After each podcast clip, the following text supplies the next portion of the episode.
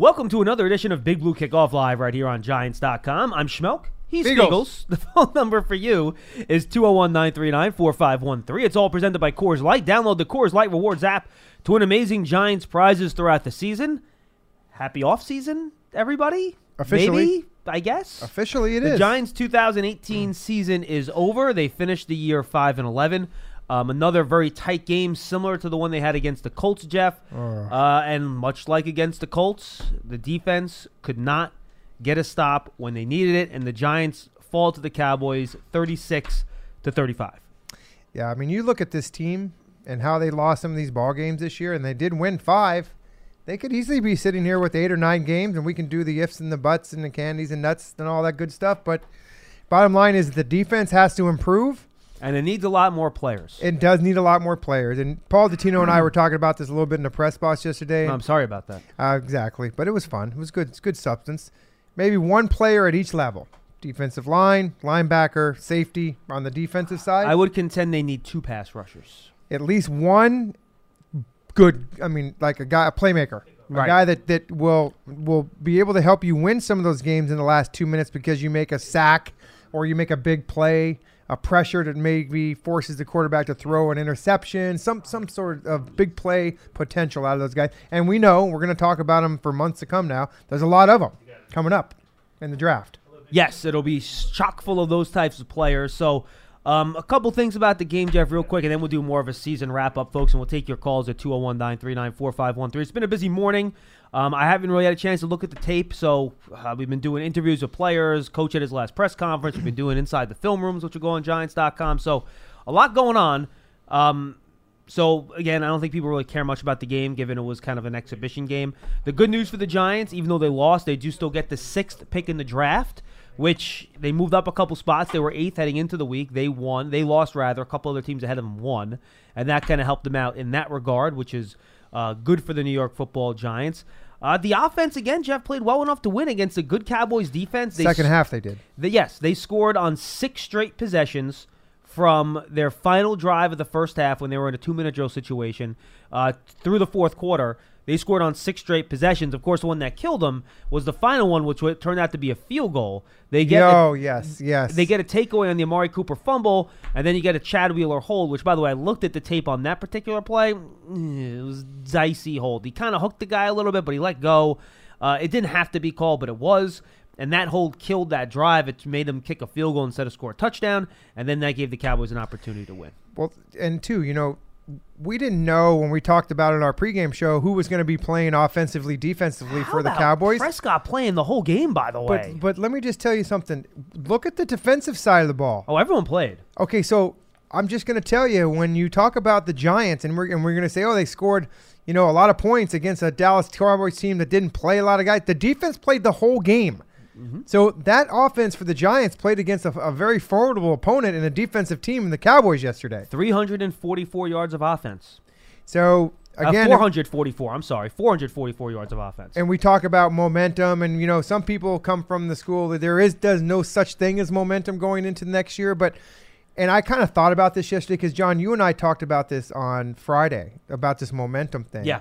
i believe that there is momentum in a sense of just taking some of the things that you did well and you didn't that last year and kind of just maybe just talk about them but I think that there probably is a point where you say it's a different team. So to me, I still believe there's momentum, but you kind of take certain things with it and, and kind of show it. And this is one of them. I think this game is one of them because there's good and bad here. There's good that the team did well against a very good defensive football team. I wouldn't say they're the best in the league, but they're pretty darn Oh, good. a top 10 for sure. Okay, so there you go.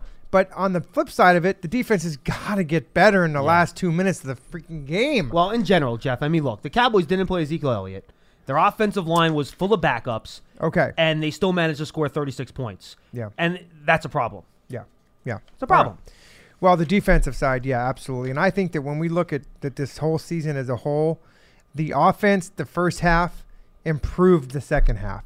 The defense, I never for once could say that I thought that the defense got so much better as the year went on. In fact, you can argue as they lost personnel, the trades of Harrison and Apple, and then some injuries, you could argue the defense got a little worse. And in this game, you lost Grant Haley, your slot corner.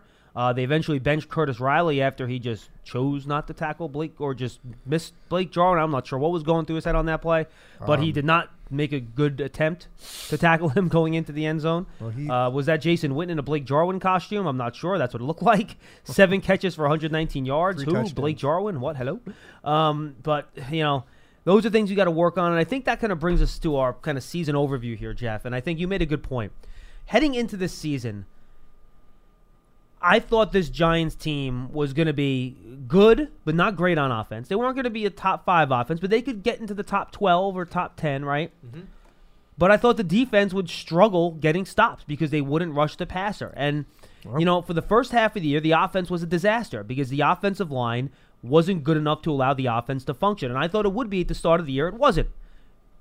They move on from a couple of guys. A couple guys get hurt. You know the story. Omameh gone. Flowers gone. Spencer Pulley in at center for Halapio got hurt, et cetera, et cetera. Spencer Pulley, you know, you know the list, okay?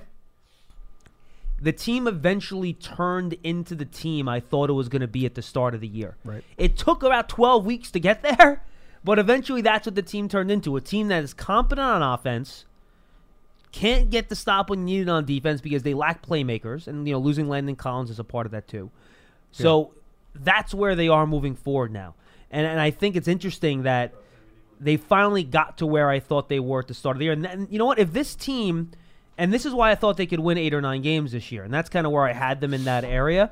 If they would have played like they did in the second half of the year, the whole year, they probably would have won seven or eight games because the offense became competent once they figured things out. So it was an interesting um, evolution of this team from the start of the season to the end when they really looked like a completely different group of guys. Well, I think that the defense, I mean, the offense put them in position to win nine games. Well, Jeff, hold on a second. Real Think quick. about it. Se- sec- second half of the year, okay? I'm going to go through this real quick for you, all right? Starting with the Niner game 27 points, 38 points, 22 points, 30 points, 40 points. Shut out by the Titans, obviously bad. 27 points, 35 points. It's a lot of points. And that Titan game, the conditions obviously played a huge role in that. And I would think that when you look at those numbers and you just on paper you don't see who the team is, you got to believe that that team is is pretty darn good when they're putting those points up. Don't, don't give me the wins and losses just or the who the team is and you say okay who's the this team is putting up 27, 29, 35. Now, in fairness, some of those scores were on defense or set up by takeaways. But Okay. still, nevertheless, it's still very, very good numbers. they're good numbers to come off of a season going forward. Again, let's not use that as momentum. We won't call it that now, but we're going to use it as substance to be able to talk about it and formulate an offense next year with playmakers. Odell Beckham being out of the lineup basically en- enabled these other players to get reps and to be evaluated as what they can do in this offense. And now you put 13 back in it next year with all these. Evan Engram, by, the, by far, were the most improved player the second half of the season for the offense. There's no question in my mind. Okay. I mean, the guy had the dropsies. He gets benched. We're, we're going to have when he when he starts playing better, we'll put him in.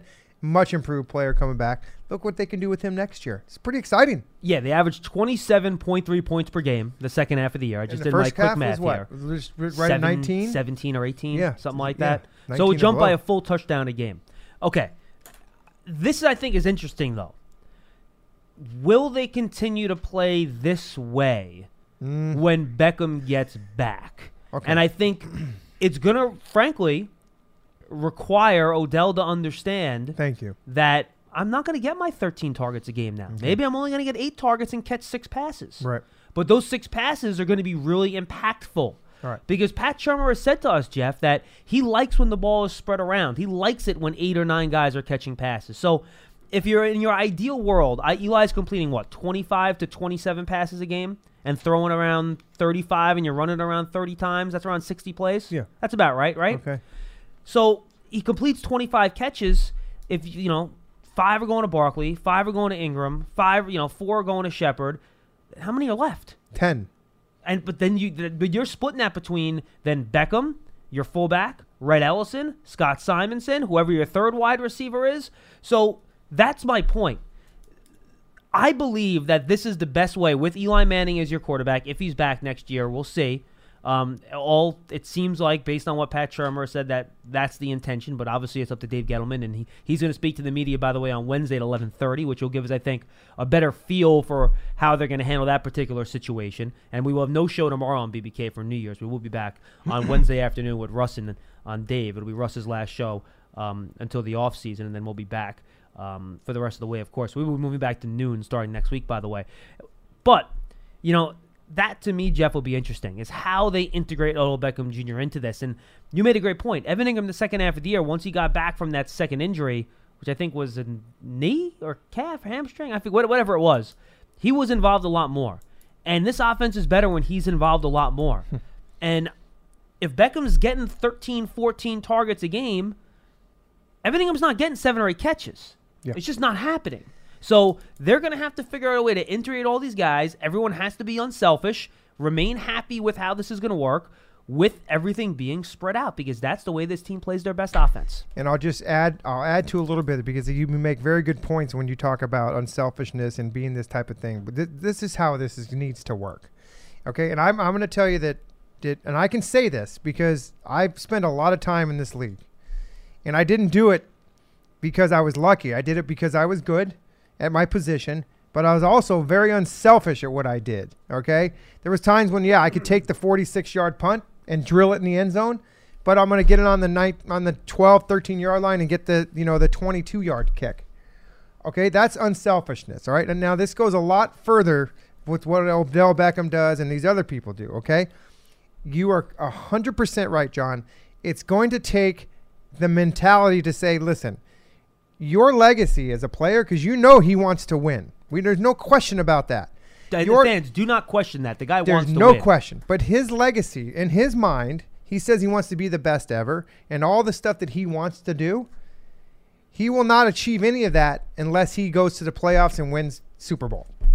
Okay? If you're going to do that, you are going to it's going to be incumbent on you to be able to pass it around and be unselfish and be say, you know what, if I have to do only catch nine balls a game or seven, well, and we win way, the Jack. game. Even if he, let's say he only catches six balls a okay, game. Okay, six for 85, but 100. That's, that's 96 catches. Okay. What's wrong with that? There is nothing, in the grand scheme of thing, if you want to put it on paper like we just did, okay, so you get 96. Okay, Shepard gets 74, Engram gets 56, whatever it is. Who cares? But by the end of the day, you're you're NFC champions at 10 and 6 or 11 and 5, whatever you want to call it, and you get the first round bye and then you're in the playoffs and then you're in the Super Bowl and you win the Super Bowl. When you look back on it, you want to look back on it and say, "You know what? Man, look at the look at this look at this offense." Yeah, you aren't going to say, "Oh, I wish I had 121 catches." No Who one's going to care. No, no one's going to care. So it it, it no does it, it's very important for him to understand that. And he may tell you that that's the way he understands it, but that ain't the way it's working okay? Because when this when he went out of the offense and all of a sudden now these other guys are getting shots, you know, tons of catches and, and at least targets. And this and, and it and it was also enabled the, the staff to be able to evaluate these other players at that position because they have a pretty good idea who's coming back next year. I mean, you look at uh, Cody Latimer, what he did yesterday. He's on a one-year deal, so who knows if he comes back or not. How about but those I, two catches, man? Oh my goodness! And and I, you know, I talked to Tyke today, uh, Tolbert, the special, the, the receivers coach, and he said, I said, how about those catches that Cody made? He goes, best 50-50 uh, receiver I've ever been with. Really? 50-50 ball receiver wow. I've he, ever been with. And by said. the way, he was with Demaryius Thomas, exactly. really good at that. By exactly. the way, and wow, that's he, something. You know, so he says, you know, he is, you know, he's been with them his whole career. So do you, you know, you bring him back? You got a lot of experience, and Bennie Fowler got some playing time this year. Coleman, a lot of these, uh, uh not Russ, Russell Shepard, a lot of these guys. Mm-hmm. That's a good group of people. And you know, do you need a, do you need another? I mean, is Cody Latimer going to be your go-to third guy? Like he's a Pro Bowl? No, oh, but he can get four targets a game. Okay, you can. You know, and is there is there a possibility that you get a better receiver at one of those? Probably, but you don't really have to. You got him. And Jeff, here's the thing, and and th- this is the other thing I'll throw in there too. I don't want you guys to misunderstand us. We're not saying that the Giants' offense is better off without Odell Beckham Jr. That's crazy talk. It should be way better with him. That exactly. But it's only going to be better with him if they integrate him into the current formula of how they've had success in the second half of the year and not try to open it up and throw it 45, 50 times. Can't do it. We saw that first off at the beginning of the season. Correct. 45 passes. The, the, the offense was broke, was unbalanced. As soon as they started to run this thing through Saquon and under center, and they were a balanced offense, 35 Yeah. runs to thir- excuse me, 35 passes to 30 runs. You know, you get that balance in there. Look what happened. And that's one thing Pat Shurmur, he basically was asked again today why Eli was better in the second half. He goes, guys, look, we protected him. Yeah, The offensive line got better. It's the reason our running game got better in the second half, too. We blocked better in the running game. So the offensive line made a lot of progress. And he made this point in the press conference too. It's not a finished product yet. There's still improvements to be made. Oh, we don't red know. zone. We don't know who the starting center is going to be next year. Is it going to be Halapio coming back? Spencer Pulley? Will they bring somebody else in to compete? Well, they have some depth Who depth there. knows? Yeah. Jamon Brown and Chad Wheeler. Oh, Jamon Brown's a free agent at right guard. Chad Wheeler, we'll see if they try to do an upgrade at right tackle. So there's a little uncertainty of what this line's going to look like coming back, but I still think they're going to try to work to make it even better because I think they know of course. it all starts there. You're always working on your offensive line, no matter what happens. And I will tell you this: is that at least they have developed some depth at the offensive line that they haven't had in the past. So if if Halapio is not your starting center, you have depth at the center. If Wheeler yeah, is not your your starting, guy. he can be your guy at right Yeah. tackle. You got depth. And you know, Jamon Brown, we had him on the, uh, the at the coaches club yesterday. Real and- good guy, and by the Paul actually asked him, "Do you want to be back here?" And he said, "You know what? I've really enjoyed my time here. Yes, I want to come back." Did Paul s- then beg him to come back no, on air? No. there- no, they did not beg him. I, after the show, he did, but not online, not in front of the camera. no, just kidding. But he's he is No, a nice not. kid, and he, I think that he really he fits in well here, and I think he's found a home, and hopefully he, you know, the Giants will be able to sign him back. No question about it. All right. We just gave you the reasons that Giant fans should be optimistic heading into the next season. Can I give can I be Debbie Downer for one second and maybe you can battle me off a little bit? Mm, sure. Okay. I'm going to be Debbie Downer a little bit, okay? The Giants, in every one of their victories, were plus two or better in turnover Yeah, ratio. we know that. Yep. Um, that's something that's hard to do consistently. I would want to go around the league to see how many other teams had five games where they were plus two this year. I bet you it's not a terribly long list. And for the teams that have done it, they're probably the teams that are heading to the playoffs and are some of the best teams in the league. Sometimes, yeah. Number two, here are the starting quarterbacks the Giants beat this year. Okay, this is the Debbie Downer. Yes, Deshaun Watson, legit, but I don't think the Texans had quite hit their stride yet. But still legit. Nick Mullens, Ryan Fitzpatrick slash Jameis Winston, and frankly, if Winston started that game from the beginning, the result might have been different. That was a pretty good game. It was Chase Daniel, Mark Sanchez. There you go. Yeah. That's your list. So that's why there's still a lot of work to do, especially on the defensive course. side of the ball. And I think y- you worry about guys. I know people like splashes. They will. Here's a here's a bold prediction for me. There will not be one significant addition to the skill position groups of this team this offseason. You'll get something on the edges, but there will not be a significant investment in a draft pick or free agency on a skill position player on this team this year. You know, um, okay, okay, I think that's reasonable, yeah, unless they find their quarterback of the future. And then all bets are off. Who knows? okay. All right, let me ask you this question. Yes. it, even though this, even though the the record is five and eleven, Yes. they won You, they won two more games than they did last year. and you are what your record says you are. is this aside from aside from the record? Okay, Mhm. if, if if both these teams, if, and I know it's hard to. What I'm trying to say is that did this team improve this year Yes. in your mind? They did. coming off of what happened last year. They're they're better. They're first of all the culture on the team is a lot better. that was my next question. So Yes. number one, where did it start? pretty low. But I mean, where did it, st- it, started in the locker room, right? Yes, I mean, absolutely. And we talked about this on Friday with Dave Gettleman, bringing in some people and some pieces to the Mhm. puzzle to fix that. I certainly think that was huge. The group stayed together, even though they lost. They started That's- one and seven, and the group stayed together. And they just lost three in a row. yeah, correct. And okay, and they went out and they played their last game against a team that's going to the playoffs, pretty darn good. Um, so there is some optimism going into next year about the team has gotten better. Okay, in your mind, give me one position group that you think it's imperative aside from the offensive line, because we talk about the offensive line till we're blue in the face. Mhm. That has to improve for this team to win at least nine games next year? This is the easiest question you could ask me. And I'm going to tell you it's on defense. It's pass rush.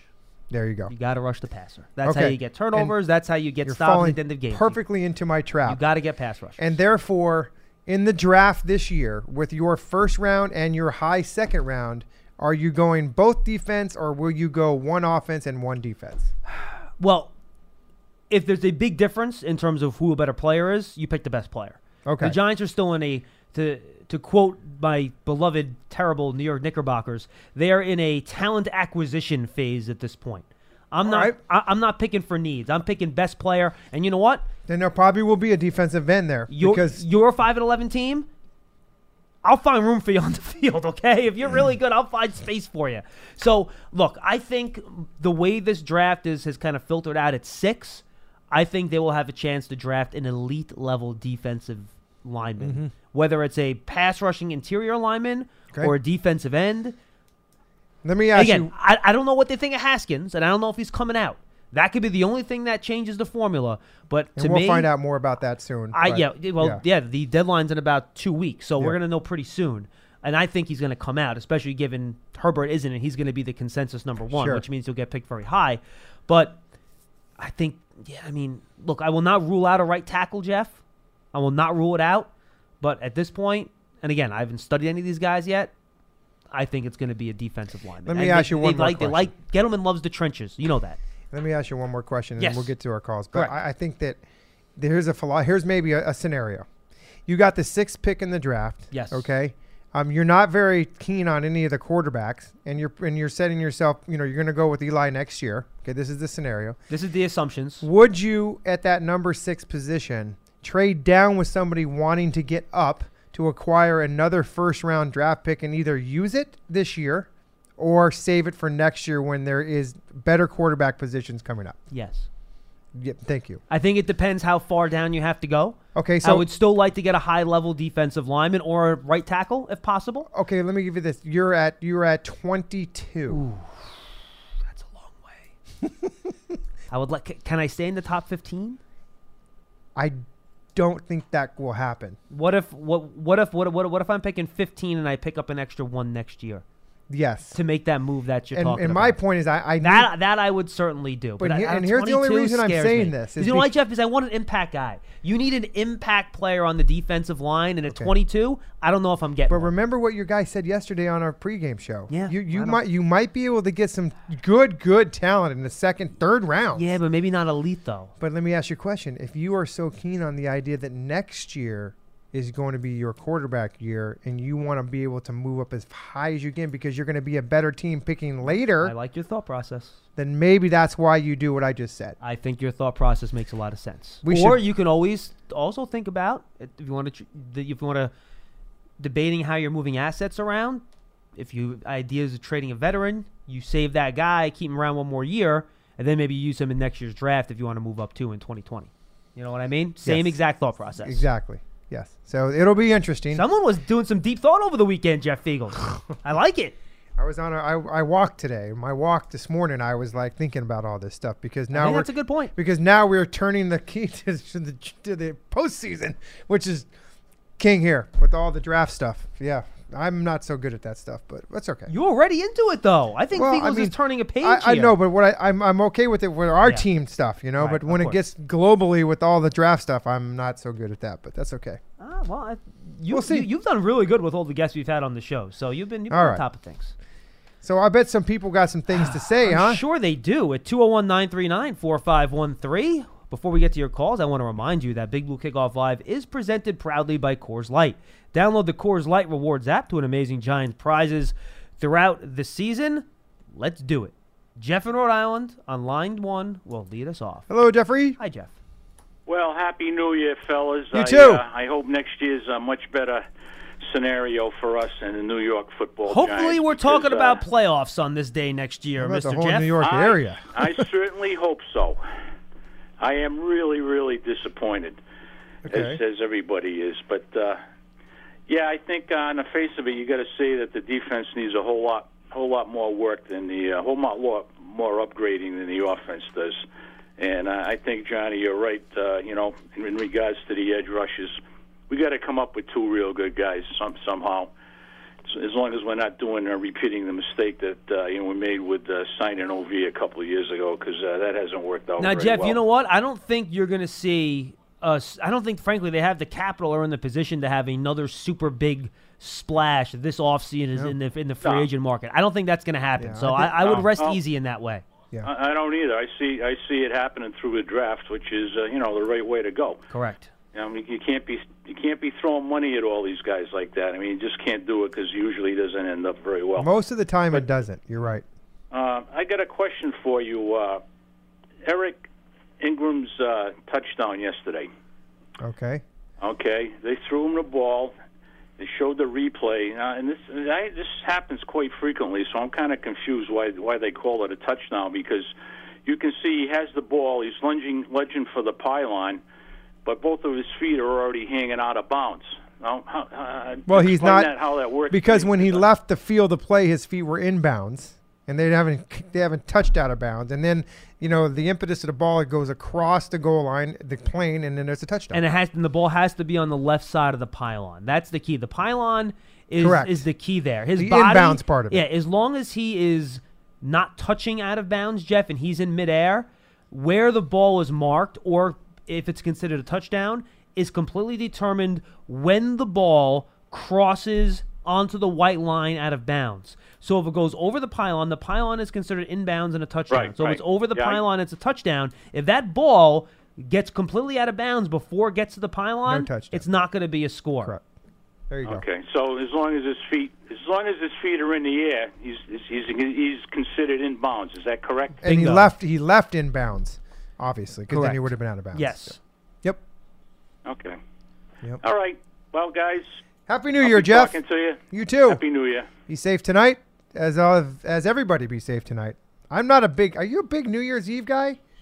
Well, first of all, I can't stay up till midnight I was going to say, if I make it to midnight tonight after the day I've had, yeah, that's no. going to be a miracle. Yeah, I think for parents that have four kids that are over the ages of 20, like me, I don't like. I don't like this night. I really don't. I just. It's just you know. Yo, you- you're worrying about them being safe. That's No, what you're they're worried just, about, it's right? just they're stupid. You know, they, it's just dumb. They, they, what sur- a what a. It's just okay. You turn the page of 2019. All right. I mean, big deal. Don't and, be dumb. And the other thing I want to caution fans at too, and by the way, especially, I, you, you seem like a Times Square guy to me. No, you're not going to head out there and camp out all day. No, no, no way. Now, what you would do, you would park up on a on a building and start using your pitching wedge and hitting into the yeah, crowd. yeah, pegging them. Then I get arrested for Yeah, attempted murder.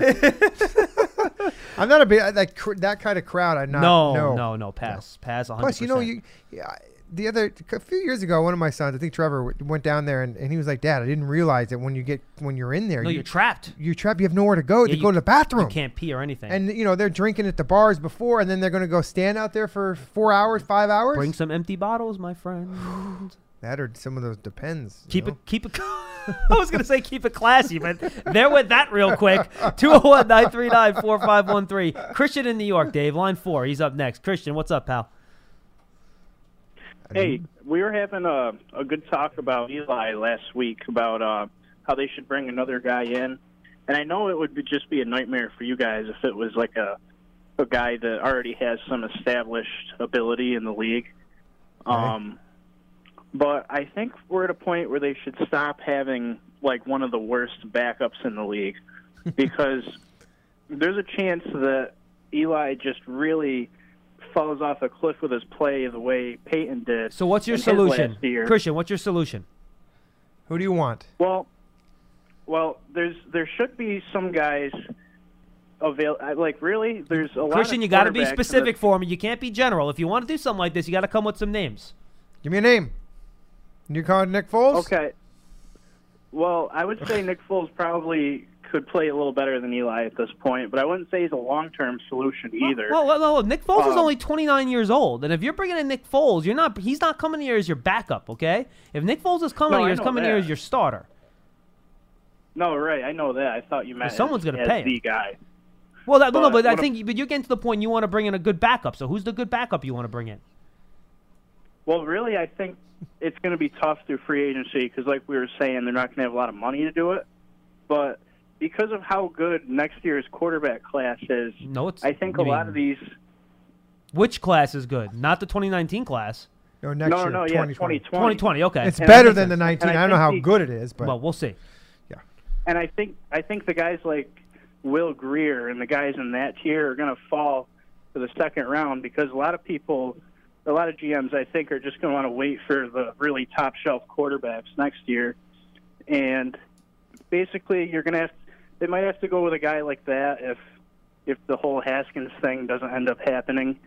But you know, I think there's a lot more fans than you said the other day that have some middle ground with Eli because he can obviously play a little bit still, but you're just not getting much of a ceiling with him at this point. No, but that's my point, though. If that's your belief, then just move on. Well, yeah, yeah. Like I, like I said, you know, I'm trying to base it on what I think the Giants will do. So I would hope they could get a backup like a guy like Blaine Gabbert or Kessler. You know, guys that can at least just come in and manage the game. Yeah, So but, you're, but you're, so you're wor- you're worried about him getting, getting hurt. hurt? He's he doesn't get hurt. Does he not go? If he's, no, I, look, this is no insult to Blaine Gabbert or, or Cody Kessler. You're not going to the playoffs with Blaine Gabbert or Cody Kessler. I mean, did, did you watch the game last night with Blaine Gabbert throwing passes? Well, yeah, I'm saying they should bring guys like that in in case Eli just totally falls off next year. I'm not talking about getting hurt, but you know, because when in Peyton's last year, he was horrendous, but he was lucky enough to be on an awesome team that carried him. But you know, if Eli played the way Peyton played in his last year, next year it, it would look really ugly on this Giants team. And I, I think at that point you'd have to get someone else in there. Christian, I just don't understand why you're so concerned about this. Eli hasn't missed a game in his whole career because of injury. Why are you so concerned No, no, no, about I'm- having Cody no, I'm not Kessler? saying because of injury. You, I'm you, saying you think that all of a sudden he's just going to throw 30 interceptions in the first six I don't, games? I don't even know if Cody Kessler is better than Alex Tanney. Seriously. Mm. I don't know that. I mean, we. what has I Cody mean, we've at Kessler least- ever done? Yeah. I mean, we've at least seen him play. I mean, Yeah, and pretty wait, wait, did, did you like what you saw? I wouldn't say that, but I think there's a because here's the thing: these quarterbacks don't always gradually fall off, and that's what Eli has done in the last two years. But he might actually just fall off a cliff with his play next year. Yeah, but, but, but if that's the his case, year. Cody Kessler's not your answer if that happens. Christian, thanks for the call. I got a bunch of people on the line. I want to make sure I get to them. Thank Look, you. if you think he's going to fall off, then replace him. Don't bring in some backup that's not going to bring you anywhere. that you're going to have to pay $3 million or something for. Why? You know? No, no, no. And and, and and I've and I've made my point on the second round quarterbacks too. If you believe in one of them and you're Dave Gettleman, you think this guy's going to be good, great. But spending these day two picks on these quarterbacks that have like a five percent chance of succeeding in general is a very risky proposition. especially if you you and we're never going to know this because we don't we don't get this information so we just kind of try to come up with it but if you your thought process going into this draft you have to have a vision and have to have a plan and if your plan is that we don't like any of these quarterbacks as 2020 is going to be our, our year then do not waste your second round picks on quarterbacks Bingo. Thank Exactly. you. so just and by the way And I guarantee you, they have a real good feel for what Justin Herbert is because they just scouted him this year, expecting him to come out in 2019. That's exactly right. And so, and he's only going to get better next year, you Yep. know, barring he, doesn't get hurt, and that's kind of good stuff. But I mean, he he is going to be your number one guy next year. And then you know, there's always somebody else that kind of surfaces that you don't really hear about. Always. You know what I'm saying? Mm-hmm. Well, And no one was talking about Haskins at the start of the year that he'd be a, Nobody coming out even knew after he was year. playing at the beginning of the year. It's like, well, who is this guy? Out of nowhere, one year. Now, not not to say that a one year guy can't play good at this level, because you look at Mitchell Trubisky. He played one year at UNC and he's doing fine. But um, they're two different quarterbacks, by the way. One's a runner, one's well, Trubisky's a runner a little bit, but yeah, he runs, sure. you know, but not like Haskins. Haskins has an arm, though. I mean, that kid can throw the ball. Tell you what, yeah, he does, and so does the, so does the guy from Oklahoma. He's um, the Heisman Trophy winner. Yep. Murray. He's playing baseball. He's too small to play football. He's smart to play baseball. That signing bonus he got, and you don't have to get beat up. and he's he's fast. He throws Yeah. well. I'm sure. Yeah. You know he- what though? Yo, I'm sure he'll file it in his back pocket the same way Drew Henson did, where if baseball's not going so well, we'll jump back.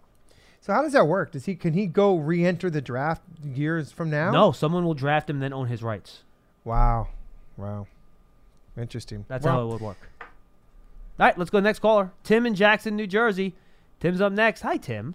Timothy. Hi, Happy New Year. You You too. too.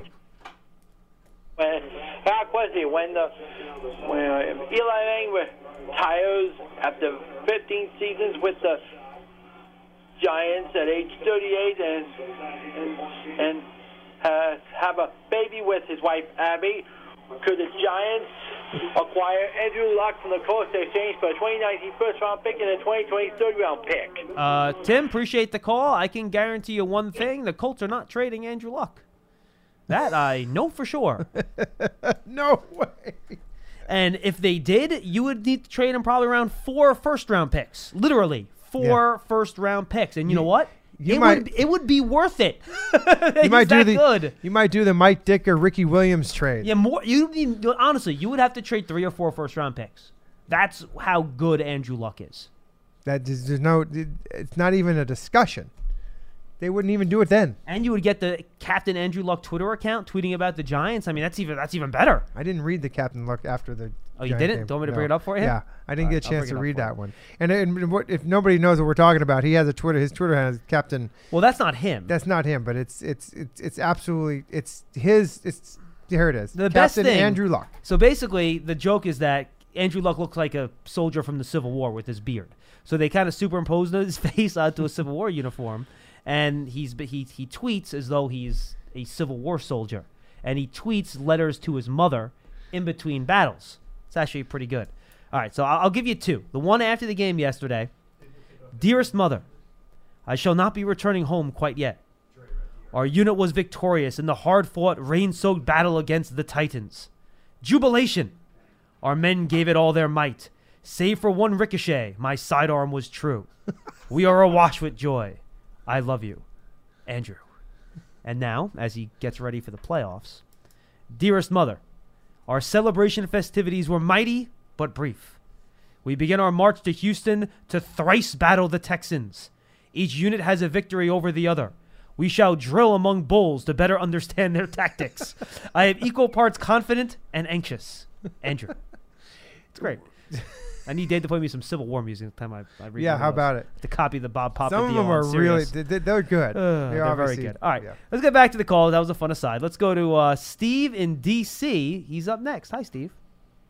First of all, Happy New Year to you guys. Steve, how are you, buddy? long Happy time. New What's Year. What's going on, John? We're good. Good, it's good to talk to you, man. Yeah, good to hear from And, uh, First of all, you know, I got to say shout out to Feagles. You know, I've never had the pleasure of talking to you. Thank you. So I thank you for all you've done, Jeff. Thank you. Been a long time fan of yours and, of course, of, of my Giants. Uh, John, you know I got a lot to say, man. You know I got a Well, lot to get say. to it So- then, buddy. Get Can to I, it. can I get can I quit my get my quick rant in and then I'll get out of your way? Quick Go ahead. Go ahead. So first of all, I gotta say this, you know, and I, you know, no disrespect, because I didn't come on to do this, but I'm not a Shurmur or a Dave Gettleman guy. So I just wanted to, I just wanted to kind of qualify everything I'm about to say around that. But I do love the Giants, and I, you know, and I ride with them because they, because they big blue. So I, I do ride, and I respect them for being Giants. but they just got a whole lot to do before they bring, before I ride with them. That's they fine. That's fair. So- That's fair. That's fair. All I'm gonna say is this: number one, I don't even know why or whose nephew Curtis Riley is, but it took way too long to get him off the field. I am so disgusted by that. Honestly, I don't ever want to see him in again in my life ever. You may not. anyway, listen, I'm, I'm gonna leave it at that because believe me, honestly, I've never been so angry at a player than I the way I felt about the dude. I mean, honestly. I could have broken so many things up. It's just, it was painful to watch all season long for me, all season long. So it was it was long overdue. Okay, number two. All right, okay, all right. I'm gonna give. All right, I'm gonna speed it up. Eli is my dog. I love him. Okay, but here's the thing. The Number but- one, he has to come back because he's Eli. He has to come back. Okay, he has to. I don't. I'm not happy about it because I'm ready to move on. Okay, but he has to come back. He just can't come back at 23 million dollars. Can't do it. Figure something out. Figure anything out. And we got to. Now is the time. It's not. I don't, I'm so tired of people qualifying. Now is the time. Whatever. If look, we better get Haskins. I don't care what happens. Move up to number four and get Haskins. Period. I don't care. I'd rather do it a year early, which I know it's already two years late in my mind, but now is the time. I know I want to plan for no other move up. We can't afford to give nothing more up than the position we're going to be now. We earn this suck. Move up to number four and get Haskins, period. We can. There's too many pass rushes in this draft to sit here justifying going up and getting a Bosa or anybody else, man. We got enough picks. Parlay them. Get my quarterback this year.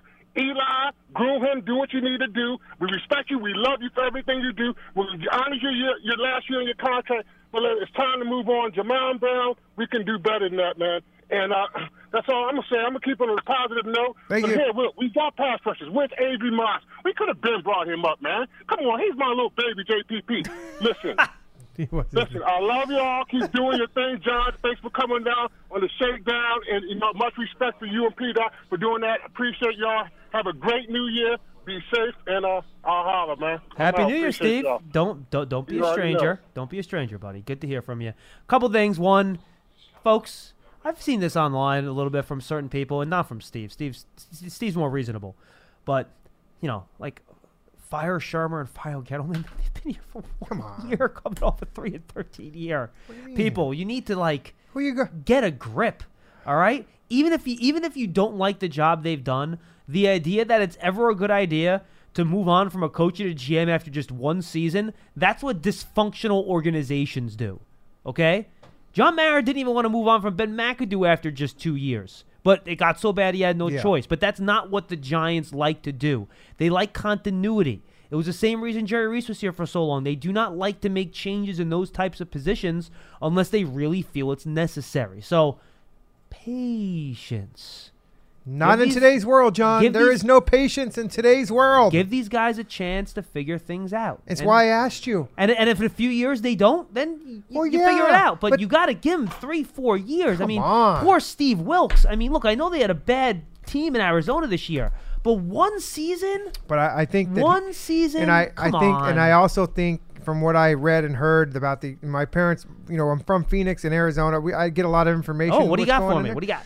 That Michael Bidwill is blowing up the whole organization. Oh, really? So he got caught in kind of in a fire sale here. Like Oh. it's everything is going scouting. And I, uh, I mean everything. And, I also heard that he was not like, let's go get him last year. He's saying like, oh, this is the last best guy left. I guess let's hire this guy. Well, yeah, but and, you you know, I also heard on or I read on Twitter that McCarthy doesn't want anything any part of Arizona. So I'm just telling you that when you talk about organizations and you talk about the Arizona Cardinal organization, the Giant organization, there's people that are going to want to coach here before they coach there. Right. I'm just saying. The other thing about fire Gettleman and fire Shurmur, that's why I asked you at the beginning of the show, did this team get better? Yeah, yes, correct. they got, They got better, better. and it was Mhm. because of those two guys at the beginning And in fixing fairness, the roster. That is a very, very, very, very infinitesimally small portion of the fan base. Yeah, But I understand For the that. people out there, it's But- just but- you know, relax. but and, even- and don't be stupid. but that, we still have to put them in their places. Well, you have to. No, I, I'm look. It,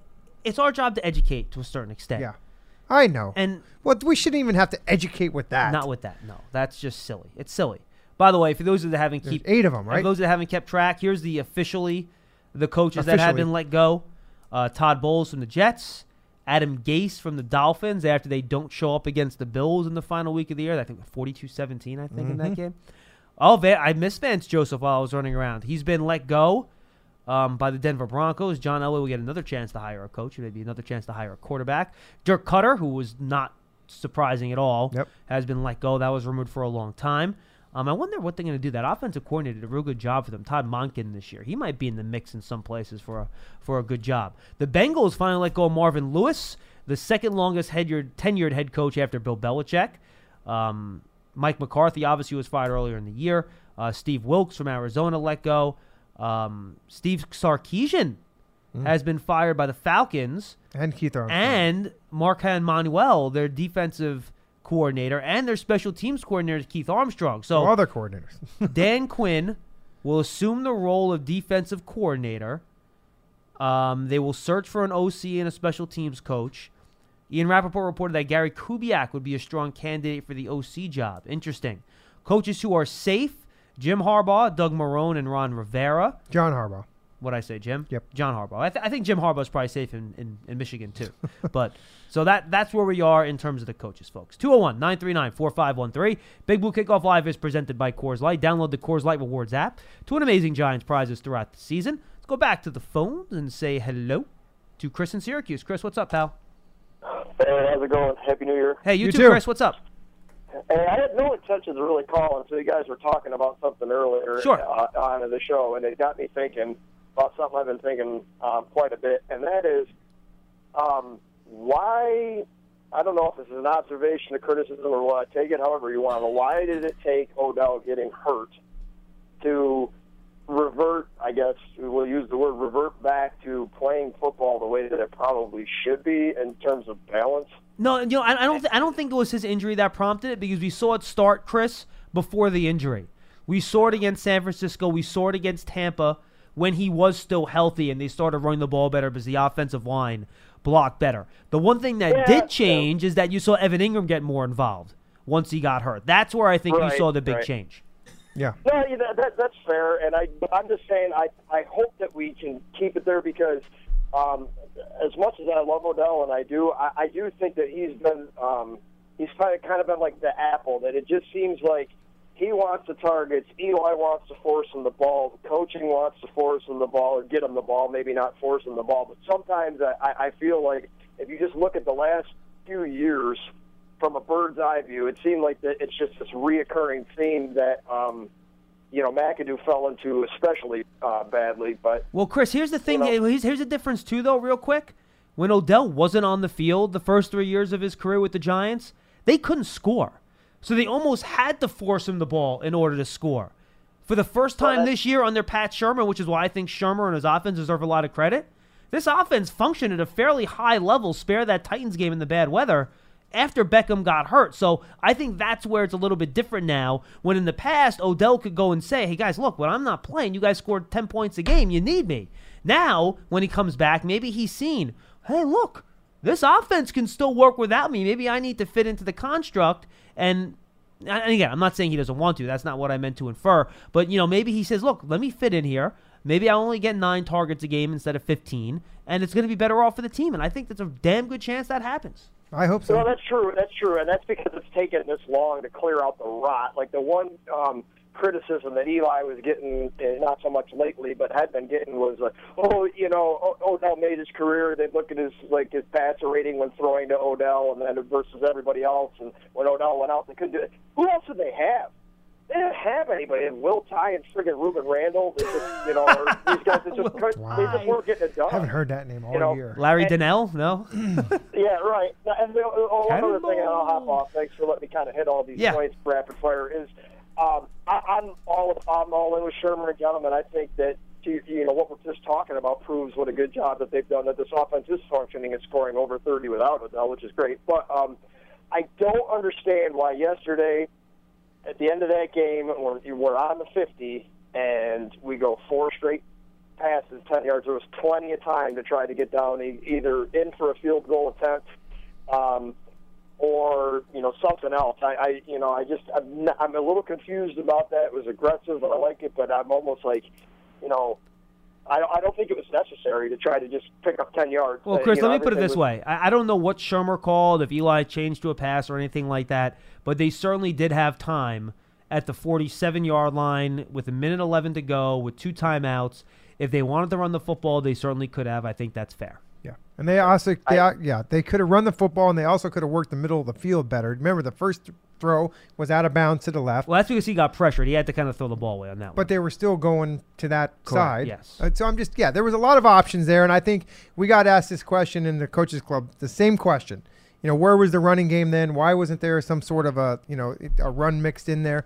I can tell you this. we got to run, Chris. Thanks for the call, bud. Yeah, I got thanks, three more Chris. guys I want to get You're in. welcome. I could tell you this, and I don't know whether you've made it or not. I'm pretty, from what he did this season.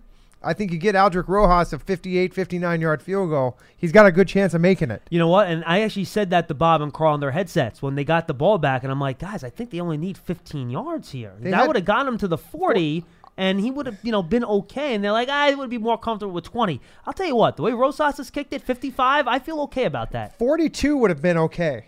42 was a 60 yard field goal. Right. Okay. He, he can make a 60 yard field goal. I'm telling you. He can make a 60-yard field goal. And hey, listen, I mean, if there's a guy that can do it with his leg strength, it could have been. So maybe you know, rather than getting 20 yards, you get 15 and give it a shot. Like I said, I haven't had a chance to look at the tape, guys, so I can't comment specifically on the four plays and what went wrong on them because I haven't looked at it. Um, but look, I, I think Chris has a fair point. But Pat Shurmur was asked after the game. He said he liked the plays that he called. He thought they were good plays. Uh, they just didn't get executed the way Listen, uh, the if- team would have liked. If if a team can kick a 62-yard field goal against you or 63 to beat you, I think that Aldrick Rosas can do that too. All right, I got two nuggets I have for Fields, but I want to do the callers first, and then we'll do it at the end of the show because we started a little bit late. Let's go to Dre in Atlanta. He's Dre. next. Hello, Dre. Hello, Dre. Hey, long time no speak. Happy Yeah, New Year, Dre. fellas. Well, welcome. Too. Dre always calls on the offseason. What- It's funny. We have like an in-season calling group and an off-season calling group. Dre's part of the off-season calling first group. day of the off and now he's back in. He's right away. I like it.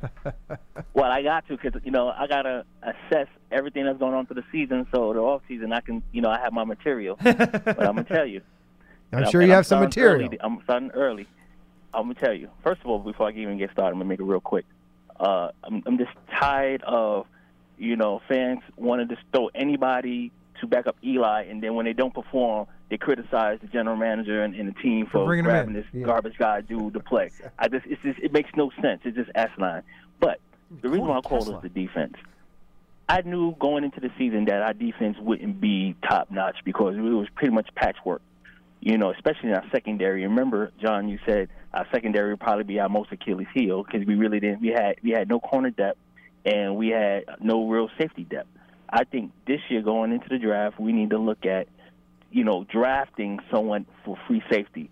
You know, we've we haven't done it with this regime, and we put an undrafted free agent back there who under who greatly underperformed yesterday. So I think we need to put somebody good next to Landon Collins next year. 'cause Dre, I agree. One way, shape, or form, you need to find the guy that can play that single high safety spot. I agree. No question. Yep. You know, I would I wouldn't have been a um if they picked up uh what you call it from um the Redskins off of waivers. Um, Yeah, you know, Swearinger, I'm not. sh- I, look, he's a good player. He's a good player, but based on his attitude, I'm not sure if that's the type of character and culture that they want to add to this locker room, especially after they went through what they went through last year. You know what I mean? But you know, a good culture can be, you know, e- effective. You know, you put him in around some character guys, you know, that can actually, you know, Sometimes. elevate his play. Or Some- one, you're right, or one guy can sour the whole room Yeah. too. You know what I And mean? I'm a ver- it's dicey. I'm a firm believer you can't change a zebra's stripes. I really believe that that you know it just it happens. But anyways, go on, Dre. My last, my last point is, um, if Haskins decides to go back for his final year, which would be asinine, consider the fact he is the solidified number one. Correct. What pass rusher do you think we can get at six, or offen- or offensive tackle um, at six, or even a little further back that will pretty much, you know, handle well, and take us over the edge um, in reference to pass rush and actually getting to the quarterbacks so they don't have as much time to toss the ball, or giving Eli or whoever our quarterback is next year more time and creating that foundation so we can get um, Saquon more yards. And I'll take that off the air. Thanks for taking my call. Have a good uh, holiday. You too. I appreciate it. Um, I like the guy, local guy from Michigan. Rashan Gary. Yeah, He might he might be there at six. yeah. I mean, there's a good chance he could be there. trying to find uh, one. We of know the, one of the Bosa. big We're not going to get like Bosa. here. Bosa could p- No, probably. Bo- Bosa's going to be. I could tell you the two guys that won't be there. Okay, the two guys that are not going to be there are Nick Bosa and Quinnen Williams from Alabama. Yep. Those two guys are going to be top three picks. They're that good. The only two offensive linemen that would be considered in the top 15 in this draft are Jonah Williams from Alabama and Greg Little from Ole Miss. Uh, Tony Pauline, who was on our pregame show on Sunday, likes Greg Little a lot more. He sees Jonah Williams as a late one. I don't. I've looked at him more closely, but what I've seen, I don't think that's the case. Um, Josh Allen, edge rusher from Kentucky. Montez Sweat, Mississippi State. Jachai Polite from Florida. Those are the type of guys. Uh, Clelin Ferrell from Clemson, another really good pass rusher. Yeah, they got Those a are bunch the of them. those are the type of guys you'll be talking about at six for the Giants. They got a bunch of them at Clemson. that, that whole front four. Christian Wilkins will be a first oh, round pick. all- uh, there's four of them. Yeah, Yeah. there are four. Because remember, a couple of them could have came out last year. They all stayed because they wanted to try to win a national championship. Yeah, and well- lo and behold, they'll get their shot. Uh, it's going to be a good game. That's going to be a hell of a game. because boy, the way those two teams played the other night, oh my goodness. oh, and, and I should mention Ed Oliver too, the defensive tackle from Houston. That's right. He'll be Yeah. another guy that'll be in the mix. He has some stuff that happened on the bench though with the coach. A little, you know, they got to do a little investigation on him. So Yeah, you know, you, got to be smarter when, than that. You know, and when you're this type of player at this level, at that at that pick, you cost yourself a lot of money by just just hold it back. But some guys can't do that. And he's also a 276 pound defensive tackle, which Yeah. might scare some people off, but those are the same people that were scared off by Aaron Donald and how'd that work out. Pretty good. Yeah, Aaron Yeah. Aaron Donald's a pretty good player, which, Yeah. as you remember, I told you guys that the Giants were How not many going to pick How many sacks did he get yesterday? Did he Uh, get I close? think he got to 20 and a half. He 20 and a half. Okay. What did Strahan have, 22? He needed three and a half to get to 22 and a half. Okay. So he obviously he didn't. No, yeah, he- he- so, he was short. So yeah, but, yeah, but still, he got 20, 20 something. Marco in Connecticut Marco. on line three is up next. Hey, Marco. What's up, fellas? Happy New Year. Happy Me New too. Year. Hey, um, man, the last two callers just got me so worked up um, in a good way about. All right. Um, I'm just, I'm just, you know what I'm tired of? I'm tired of like Eli. It's like Eli and Gettleman are are are just torn in so many different ways, especially online. And, and I'll be honest with you, especially from a lot of guys, John, that you guys have had on before that covered a draft, they they are in full locked and loaded against like against either who they should have drafted last year and and Gettleman's track record and a lot of the beat. I'll be honest with you, there's a big divide with beat writers too Sure that cover the, the cover Yep. the team, which which drives me absolutely crazy because they push their agendas on Eli and if he should be back and what the team should do. But I I don't know. I guess that's their job, but um, I don't I don't feel like a lot of times they're telling exactly what's going on. I feel like they're just pushing their point. Um, all right, I'll move on. I, I think um, I, I think uh, whatever whichever way we could put better players around who's going to be the quarterback is the way we should go with at six. And I so I, I guess when I say that is I like Eli coming back, but if Haskins proves in the small sample size that he's worthy of that number six pick, then I think you take him. But I keep going Okay, back to and what we agree with that. Gettleman We've talked about that. Yeah, Marco. By the way, Yeah. we agree. Like, I'm not saying don't draft Dwayne Haskins, but if they, again, I'm not sure how closely they've looked at him because he's an underclassman and he hasn't declared yet. Yeah. I know I haven't watched him. If I watch Dwayne Haskins and I say, boy, I think this guy's going to be a Pro Bowl level NFL quarterback, you'll hear me come on the show and say, draft Dwayne Haskins. I just don't have that opinion yet because I haven't seen enough of him. And what you also see, this happens all the time, is we don't know a lot about these guys until they start getting worked out, and, and these, they go from now there isn't five of them this year from one to go to one to two, and Yeah, you know, they course. bounce around.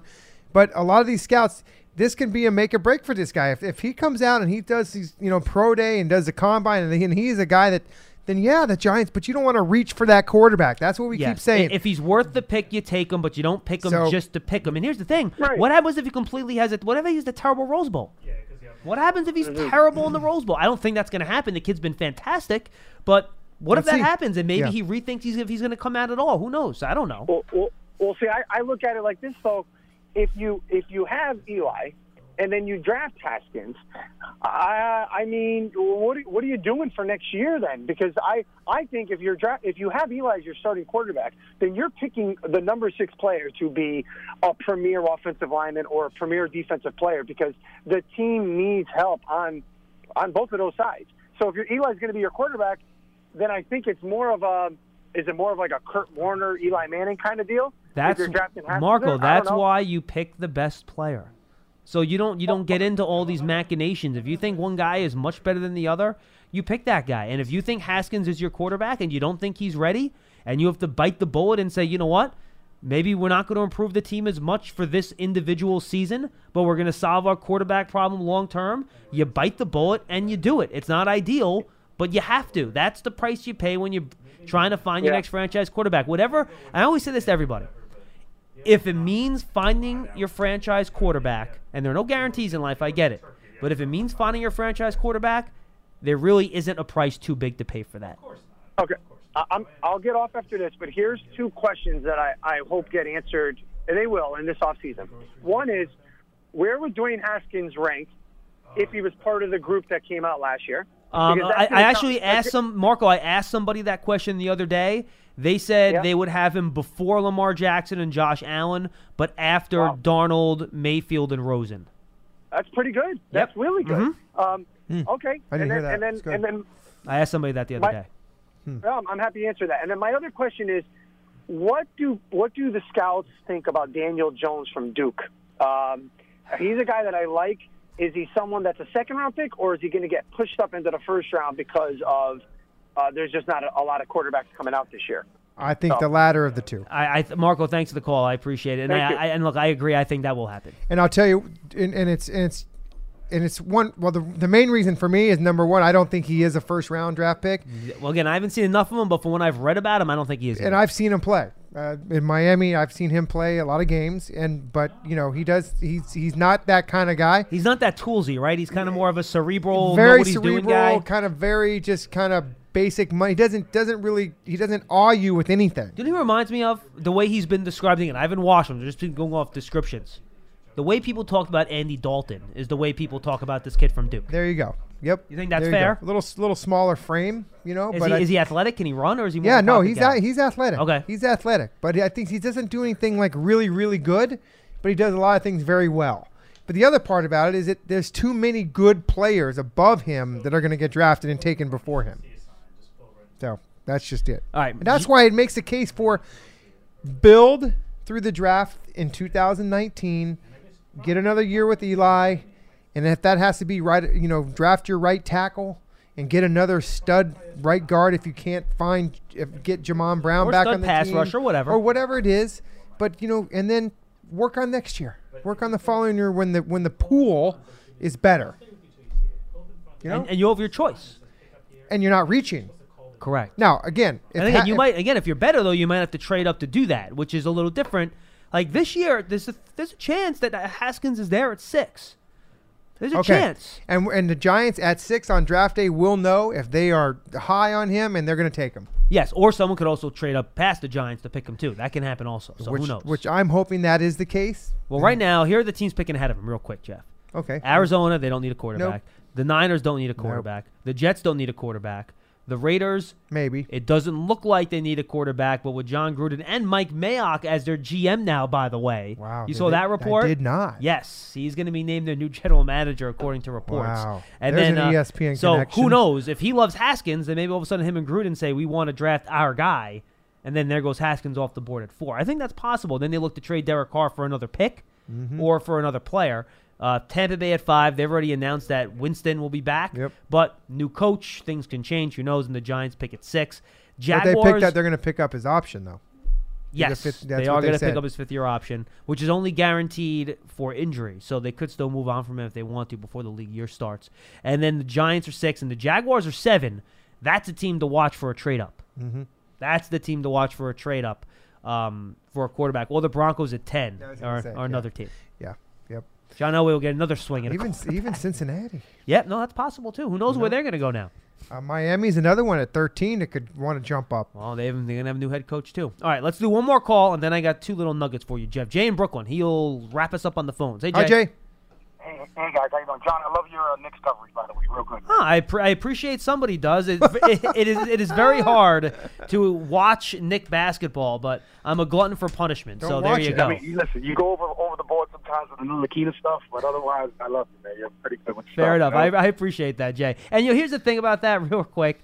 Uh, I, there's no guarantee the kid's going to be a star or even good, but they have him under control long term, and better playing him than somebody who's not going to be here next year. Anyway, I, go ahead. I, I agree with you. Anyway, Yes. Uh, this is the reason why all this talk is why you draft a quarterback when he's there.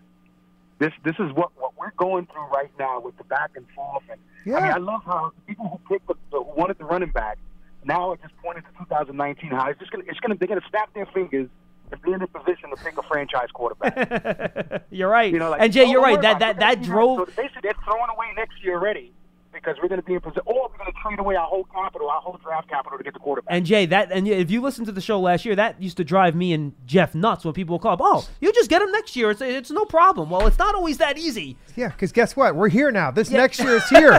how and there's quickly it one- gets. and there's one guy- one guy that we're talking about, and we're not even sure he's gonna Yeah. come out. You, it's it's crazy to think that you can only mention one quarterback with confidence, and you don't even know if he's going to come out. We're doomed. There's nobody here. Eli's coming back. That's what's going to happen. That's it. It's it really is amazing. I, I just really, uh, you guys pointed out about uh, la- a couple of weeks ago. I don't know from last week where you were on, where you basically, John, you said that Jeff convinced you to bring Manning back to go forward with Manning, and I agree. But do they, when you look at it, do they really have a choice otherwise? I mean, when you when you look at uh, you know Shurmur, I think it's it's crazy to fire him after one year. I agree, it's nuts. You got to give the guy more than one year. However, however, the guy's record not good. I mean, he's standing there right now, almost 20 years on the 500 for his career. He's never been to the playoffs. Every year he's coached, he's lost double-digit games. I mean, if they don't make the playoffs next year, Nope. would it be crazy Nope. to say Yes. Shurmur's on the hot seat? Yes. Not I, with I this do. organization. Because I don't think the Giants are holding his record with the Cleveland Browns. The Cleveland Browns against him. His quarterback was Brandon Weeden. I mean, that was his quarterback. Brandon Okay. Weeden. And uh, who was the other one? Ah, there was one other guy who was also equally as terrible. But I, I don't, Jay, that's the thing. I don't think they're going to hold that against him. I think this is a fresh start. Um, two So years, what, what do you think is the fresh start? What do you think is the minimum, minimum three seasons. three years? And Yes. If he, if- if he so if he doesn't make the playoffs next year, no chance whatsoever. We're going to go forward with them. I mean, if they go one in fifteen and Well, like course, it, not- and, and it's an epic bad. disaster, right. then you know whatever maybe. But i- i- if they win seven or eight games and don't make the playoffs, no, I no, I I think his job is safe. Okay, and then another thing, the last thing. You agree, I right, think Jeff? it would be One in it would almost be a crime that here we are with two of the worst seasons in Giant history, and there's a strong possibility they do not come out with a quarterback of the future out of this future draft. What do you think about that? Yeah, but it's not okay. All right. Uh, it, listen, it, it's Thank you, Jay. Appreciate the the call, Giants could have got right, one last year. We know that, right? But they chose Saquon, who, by the way, ah, actually turned out pretty good. And so, Hey, pretty good. You think? I mean, so going into this season, uh, there isn't any, there's nobody there. You got to move. You're going to say, okay, uh, I, I, listen. I we we're going to talk about this so much it's going to get nauseating. But my my point is that you, if you are going to reach for somebody, it better be you better be darn, you better be you better be ready to that that guy's going to be it. and that's the thing, Jeff. I don't want that to happen. Like I said, there's no price too high to pay to get your franchise quarterback. If he's but it can destroy your franchise to pick the wrong guy. and Gettleman said it, set you back five years. It'll set you back five years. It really will. So that's what you have to be careful about. You can't say we need a quarterback, we have to take one. And I think, frankly, Dave Gettleman proved last year he's never going to have that mentality because that's discipline. You might disagree with the decision, but that is discipline to say, I'm picking the best player, I'm picking the best player. There's no more tempting cheese under the mousetrap than a future franchise quarterback. That's cheese, okay? And the Giants did not take the bait. Again, you might disagree with it, but they held fast to their philosophy, which is why this year, if they think if oh, if, if Haskins comes out, okay, and they think he's the best player, they'll take him. If Correct. he's not, they won't, Somebody else will. and that's fine. That's where they're at. All right, two things real quick. Jeff, you only played one game on December 31st in your entire career. Do you remember the game? Thank God. I played two college games on December 31st. Do you remember, do you, do you remember the Giant game you played on the 31st of December? yeah, it was the Raiders. yes. That was the first game I did the we won the NFC East on that game. Yeah, 30 to 21. You I- had I- six punts. I'm such an honest guy. I he- read it. I saw. it Oh, on you cheated.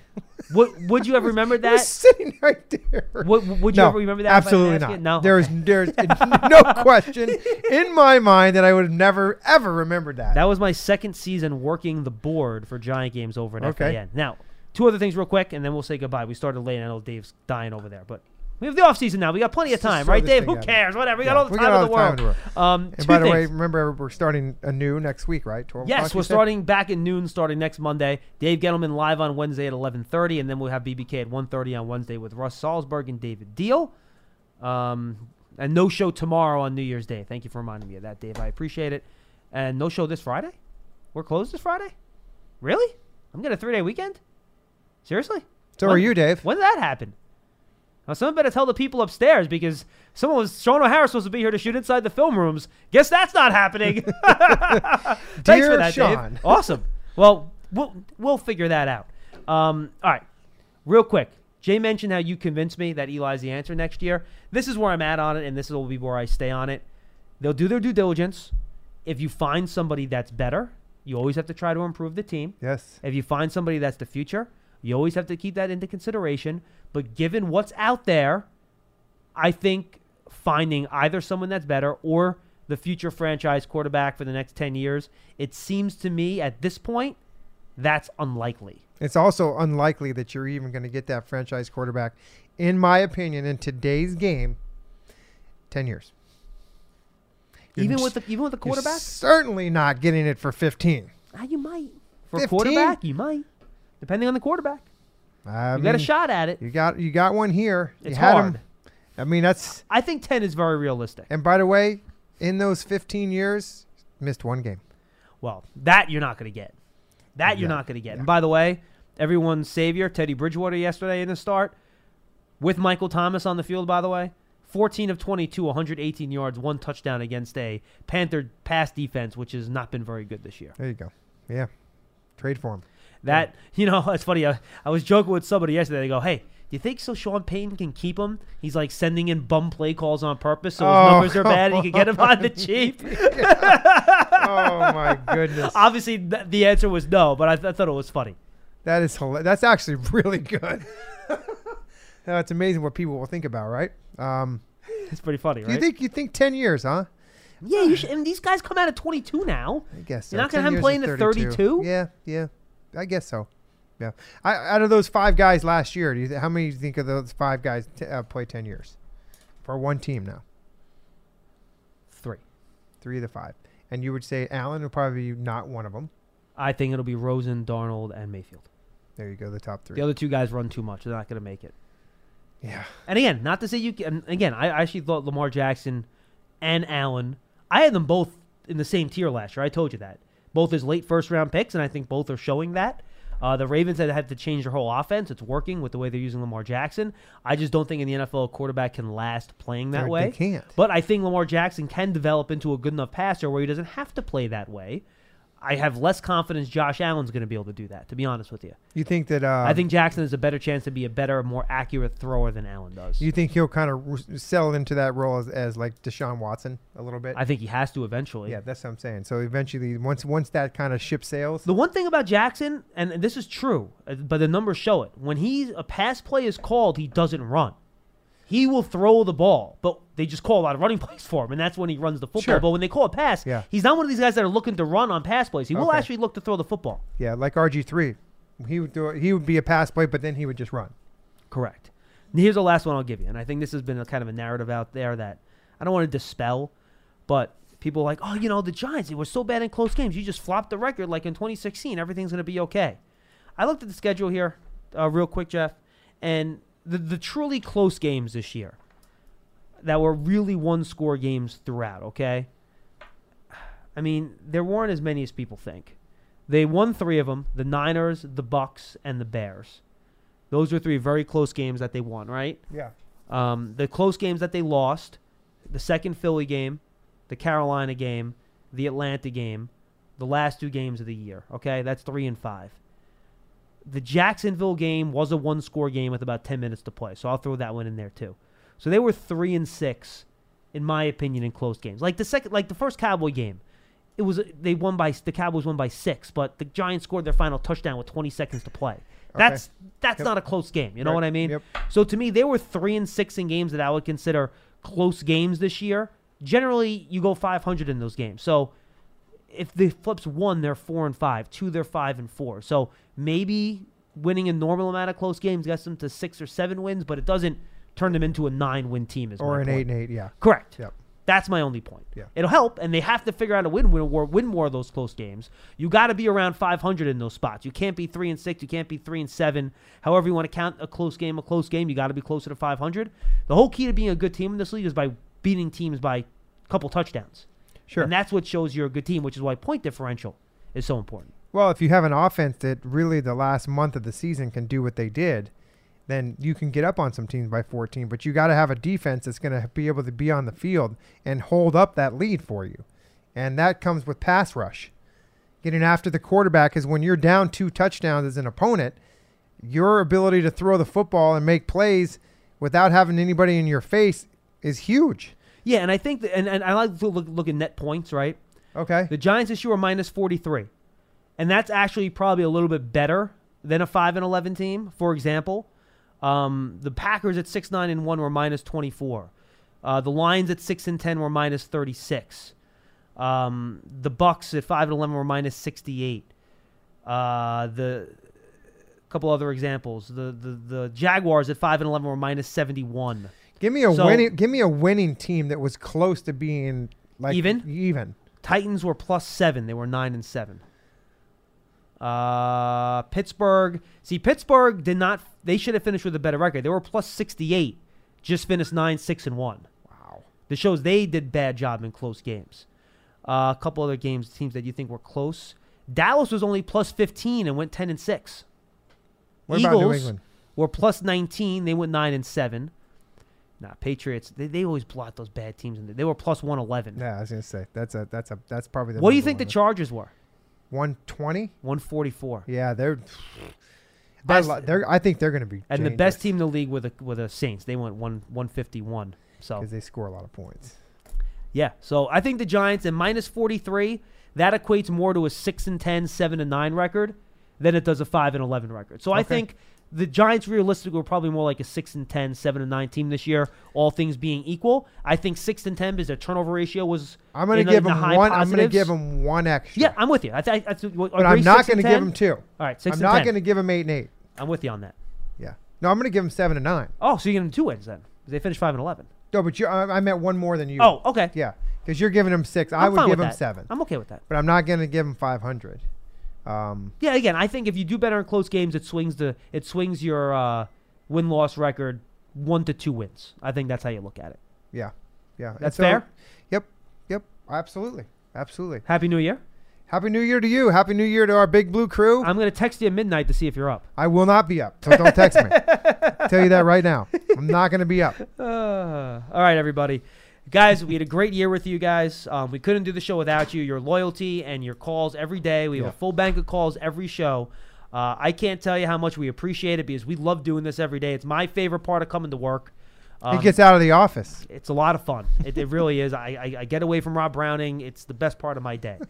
but uh, seriously, you guys, we wouldn't do the show without you. You have a lot of loyal listeners, the podcast, live, the callers, you name it. We really appreciate you giving us the opportunity to do the show and talk Giants football with you. And you guys always have good basis. insight. Eh, Really good calls, really good insight, questions. Yeah, you, you listen to talk radio, you get some stupid phone calls. We don't get those here. Yeah. I mean, we laugh at you once in a while, but other than that, it's pretty good. nah, you guys do a great job. And of course, the same thanks from our other hosts, uh, Russ, Paul, David Diehl, even Meadow, Mr. Grumpy Pants. He he he likes you too, even even though he won't admit it. And to our great crew, Dave Dominic, Matt Cohen, Dan Salomone, and Brandon Roth, who did a good job uh, producing the show over the course of the year. Have a happy and safe New Year. Yep. We are off tomorrow. We'll be back on Wednesday again. Reminder: Dave Gettleman's press conference at 11:30 live on Giants.com on Wednesday, and then we'll be with you at 1:30. Happy New Year. We'll see you then.